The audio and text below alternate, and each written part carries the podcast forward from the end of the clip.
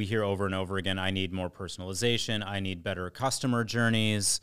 I think it starts with thinking beyond that. And I think that, again, like that's not necessarily a bad approach, but if it's the only thing you're employing, you're leaving all of that unidentified demand on the table. Welcome to State of CRM podcast. I'm Ben. And I'm Matt. Uh, today, Matt, we are talking about unidentified demand. What um, is sitting on your data in your customer database and how to detect that. Uh, that's topic that we are, I mean, addressing almost every single time with with clients and, and marketers. Um, we, as marketer, are sitting on a ton of consumer database. Are really we have a lot of consumer in the database, and uh, that we have a lot of product to to sell. The issue is how do we match this consumer with the product and the right offer, and uh, and how do we leverage uh, the information we have in the database to uh, to do that. So let's jump into the topic. Yeah, absolutely. I mean, um, you know, we've talked about it a lot, but the a CRM marketer's like biggest asset is their first party data. Um, and all of the the tools that are required for them to be able to tap into that unidentified demand exist at their fingertips. And I mean, when we're talking about first party data, we're talking about customer data, we're talking about loyalty data, transactional data, web data, like all of the different data sets that marketers have access to. Um, and I know we talk a lot about it as well, but there's, um, you know, obviously data can be sitting in different ways. Like some people have it very much structured internally in a data lake. Uh, some marketers leverage a CDP or a cloud, uh, and in some cases, the data kind of sits everywhere. But as we've talked a lot about, that doesn't mean no matter which path that you're on or, or where your data is currently at, that you can't use it uh, to essentially identify demand that you're not tapping into. And I think like what's really interesting about this topic and questions we get from marketers really all the time is is how are we able to actually tap into that? Because like for for big enterprise brands, that's that's potentially millions of dollars of unrealized revenue or even more that's just sitting there. That's just like within value within their database that needs to be uncovered. Um, and it's all about really using your data in the right way and finding the right signals that actually indicate demand. Um, and then once you're able to do that, you're essentially tapping into a, a, vast amount of potential revenue without even needing to acquire a single additional contact. Yeah, and uh, the thing is that this data is hidden in, in I mean, this information is hidden in your data. Uh, that's really, I mean, important to understand that you don't necessarily need to add third-party data. We have so many times the conversation that okay, but that's super super nice. We have data, but let's enrich that with external data. I mean, the point is let's start to use what you have. Uh, there are so many opportunities left uh, on the table with the data you have already, instead of looking after and making enrichment of, of, uh, the set you have. And um, something is something that uh, everyone gets. I think is people are complicated. Uh, there are a lot of different of behavior or expectation of needs. And another thing that I think we can all agree on is that you will not buy something if you don't have, if you don't have the need. If if the product, the offer, the service is not solving for a need. We agree that the need can be very different. That can be uh, of, I mean, a lot of type that can be really for personal uh, pleasure, that can be for very practical thing that's moving from a point A to a point B, and that can be going to holidays. But that's that's a need from from from a human, and this is specific, and that's customer. I mean, that's customer centric. That's their need uh, as a consumer, and ask yourself that when you buy something, it's not you're not buying it because someone pushed that to you. That's not because I mean, if there is no use, you're not bringing something home that will just sit uh, on your shelf and, and uh, there is really no use. Uh, even if at some point you don't need it anymore, there was this small uh, event, moment in, in the life when you bu- you bought it, there was a need. You, you felt this need, and um, and if you have that in mind as a marketer, then I'm just questioning why are we still trying to push only one, two, or three offers to the entire database? Yeah. um, there there is so many opportunities sitting hid- hidden in the in in this database in the, your consumer base, and the only way to to leverage that is to yeah leverage the product you have and and showing the right product that solve for every needs and maybe that's very small groups of people with a, a specific need but you'll make money from that. You'll make business. You'll make orders. Uh, and I mean, I'm saying money because the goal, uh, mainly, uh, the goal of every business is to to uh, to make uh, revenue. Yeah, absolutely. And if you think about the, like, really the potential opportunity there is, if you think about it as the, like, you know, the potential for, if you were to sell basically every single, or if you were to address every single customer need in your database with the products that you have available. So essentially capturing every single sales opportunity within your database, like that's the total demand opportunity that you have within your CRM database. Um, and a lot of marketers are not capturing all of that. Like you say, they're like only pushing a few marquee offers or they're leaving out potential demand because they don't know how to identify what like which customers might actually be interested in specific offers that they have um and or that they're reaching people with the wrong offers. And so that like basically the sales that they're making or that universe that I described, that perfect situation where you're selling, you're filling all of the customer needs with the offers that you have available, minus what you're currently selling. Like there's a gap there, and that gap represents essentially the untapped revenue um, that uh, that you have or that that's available, and that that's a huge, enormous uh, potential amount of sales for Yeah. you. And um, what can be difficult is essentially tapping into that because customers, like you mentioned, customers are really complicated and it's very, very difficult to get somebody to explicitly tell you, well, I need product X, Y, or Z. They may not even know that it's something that they want until they see it or they're exposed to it. Um, and in addition to that, it's constantly shifting over time. What I want today may not be something that I need tomorrow. Uh, so also demand is not a static thing. It's something that that's in the moment is different than in a different time period. So it's it's not it's not an easy task by any means. Yeah, and and uh, so on, on this specific um talking points that I I, I will uh, highlight two things that you you, you said, and we, we mentioned that one is you need as a marketer to highlight the benefits of the offer of the products, Mhm. and then if you showcase what the the, the problem it's solving or the, the need it's solving and you put that in front of the right people, even if they don't know they have this need, they will discover it and understand it because of your work as a marketer. Um, and that's really important. And the other point, and, and uh, I mean, a big one is the fact that I would say, like in SEO, in, in, in, in search engine optimization, there is a tactic for main products and the long tail. That if you rank correctly, for every single small product, small categories, things that are not mainstream, you can do better performances because every single small offer, small product will better perform individually on a small audience.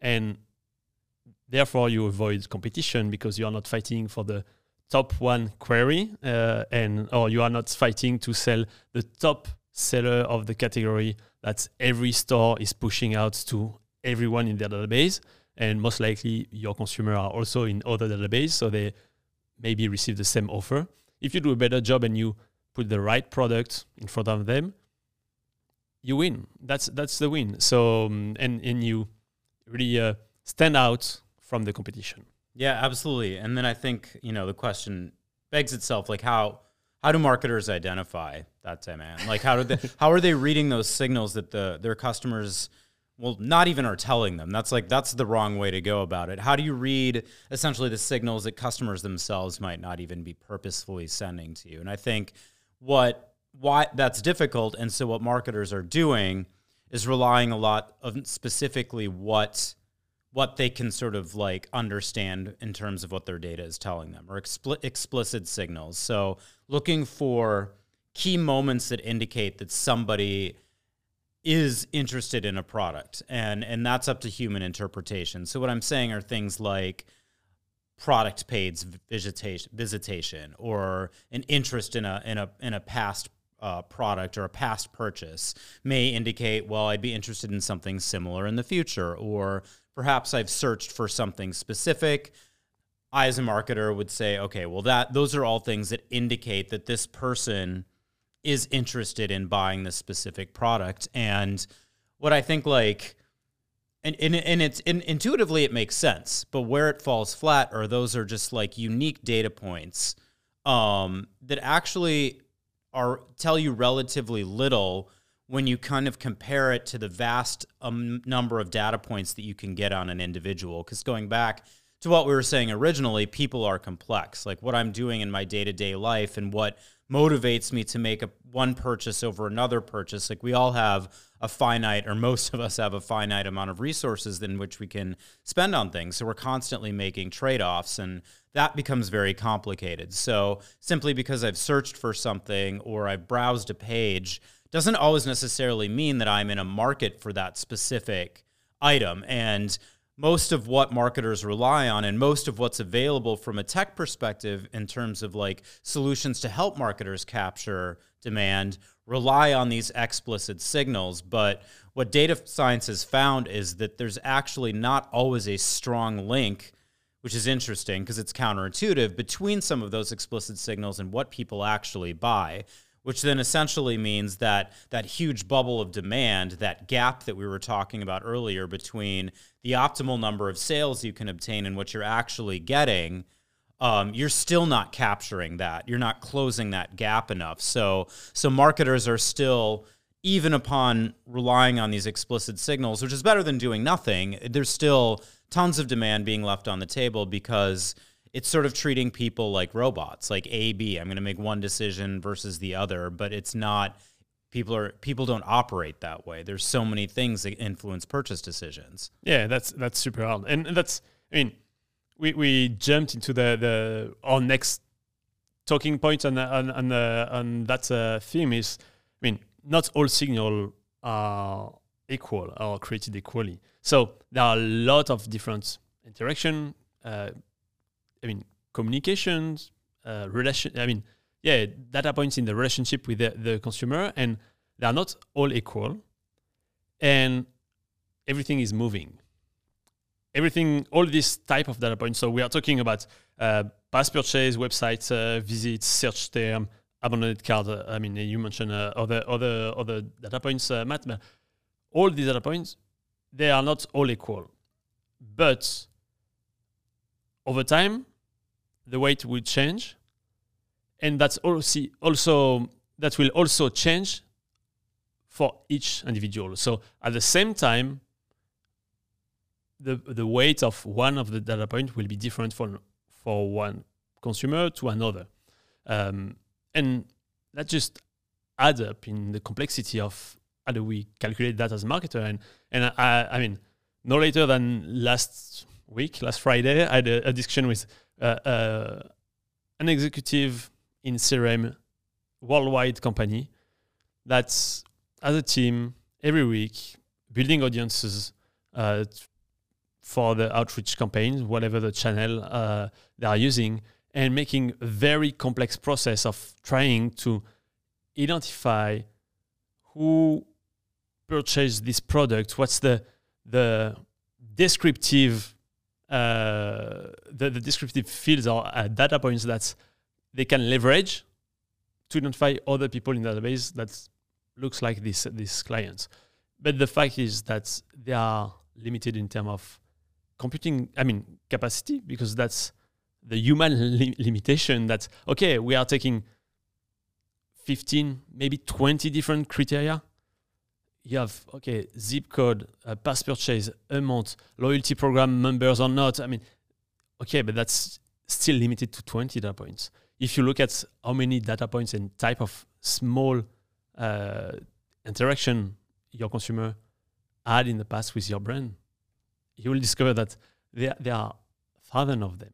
And selecting 20 of them, it's, I mean, won't tell you anything that is really relevant and that will help you to put the right offer in front of the right product. hundred percent. Oh, the right consumer, sorry. Yeah, yeah, yeah. And I think like that's that's and that's the issue with with segmentation right there. Even like sophisticated segments built off of like complex buyer personas, you know, uh, women 18 to 34, urban, high income, certain lifestyle characteristics, all of those things. To your point, even if you have 20 attributes, which a lot of personas don't even have that many, like that is not that much in terms of like really understanding people. But what it also does is like, you know, I would say arguably you could make the argument, for example, that if you had, if you looked at the sales, you were selling handbags and you looked at sales of handbags, it's probably likely that it would skew female.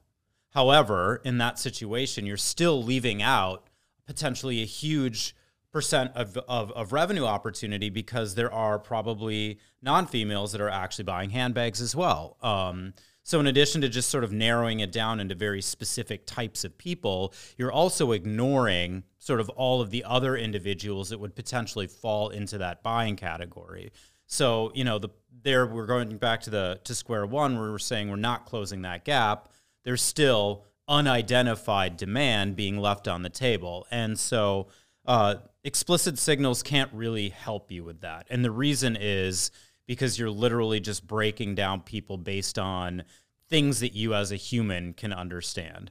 Which sort of brings us to the next point, which is what do you do then? Like, okay, that's great. That you pointed out a lot of challenges in terms of building out segments and why they're not necessarily capturing 100% of that identified demand.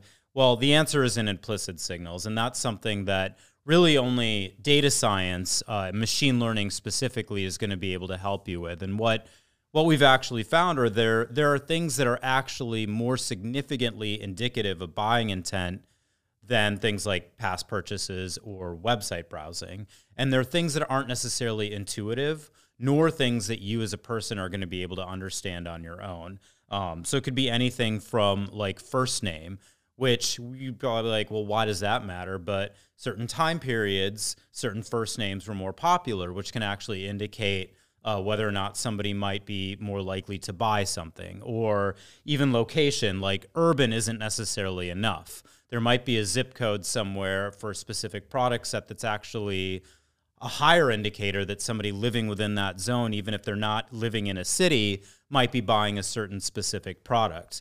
Um, and those are implicit signals, things that you intuitively don't necessarily understand on your own, or even from like a past purchase perspective. Like just because somebody bought swim in the past doesn't mean they're looking for swim right now. Um, however, there could be like some other sort of active wear that they have purchased in the past that's a stronger indicator that they might be looking for swimwear now.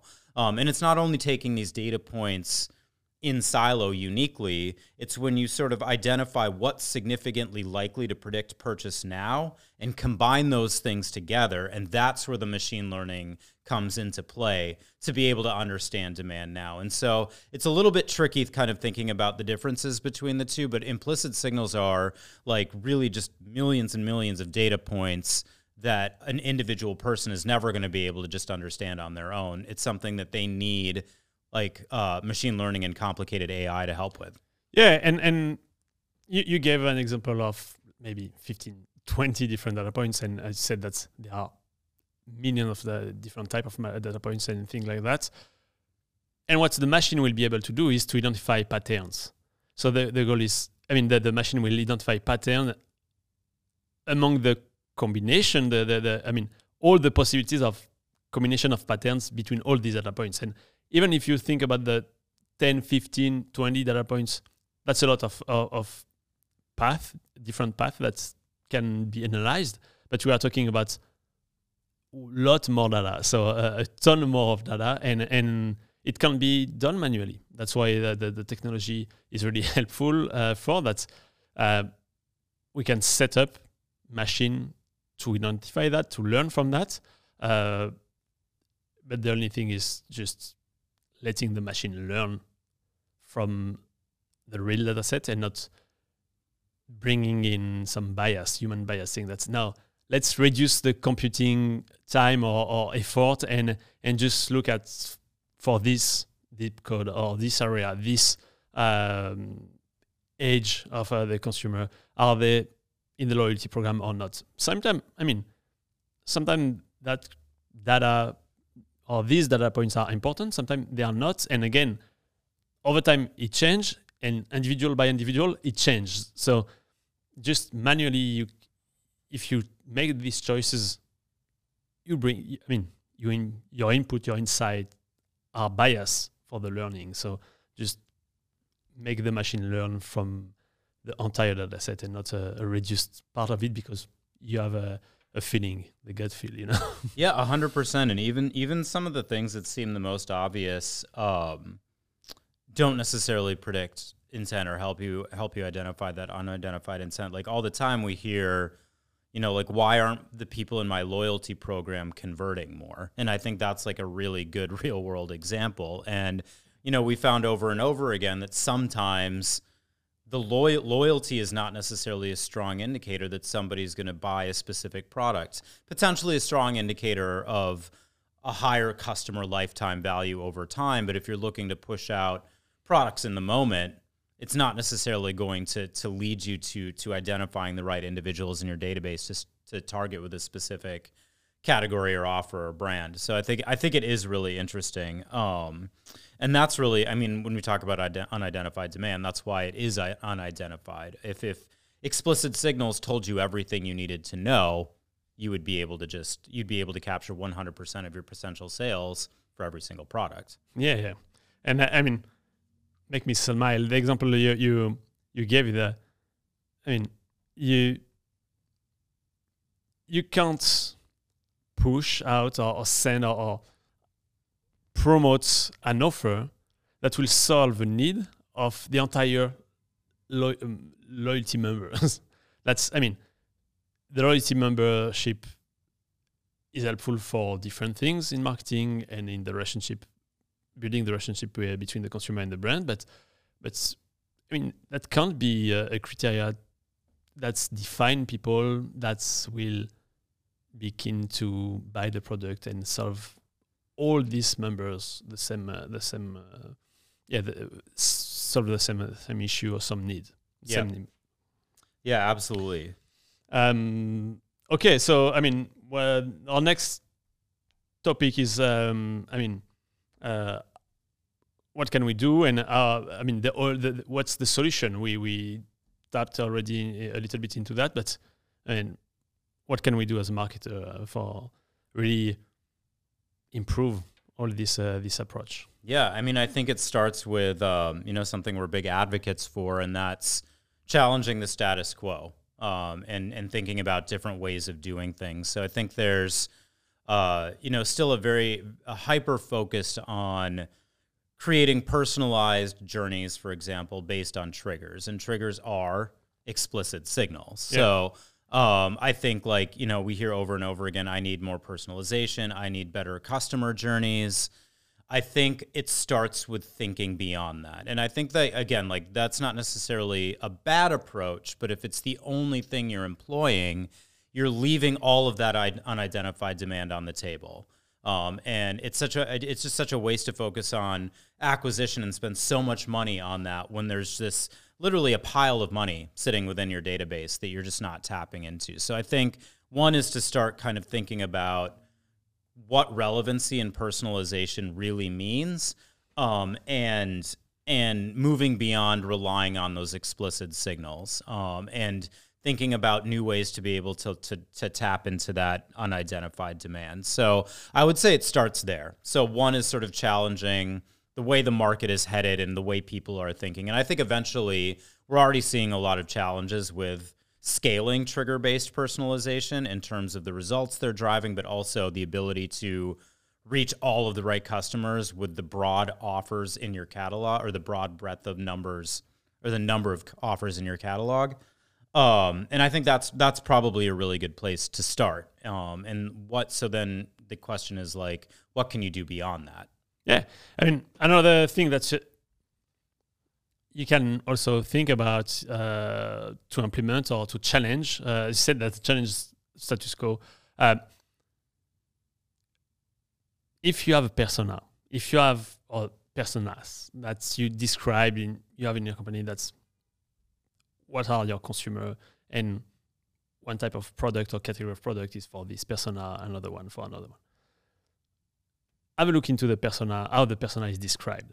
Um, the thing is, describing or building a persona based on demographics is wrong. I mean, I'm sorry, but mm. it's not accurate. That won't help you to market your product, to do marketing with your product to your consumer, and to build this relationship you want to, uh, to build. I'm not saying that you don't need a persona.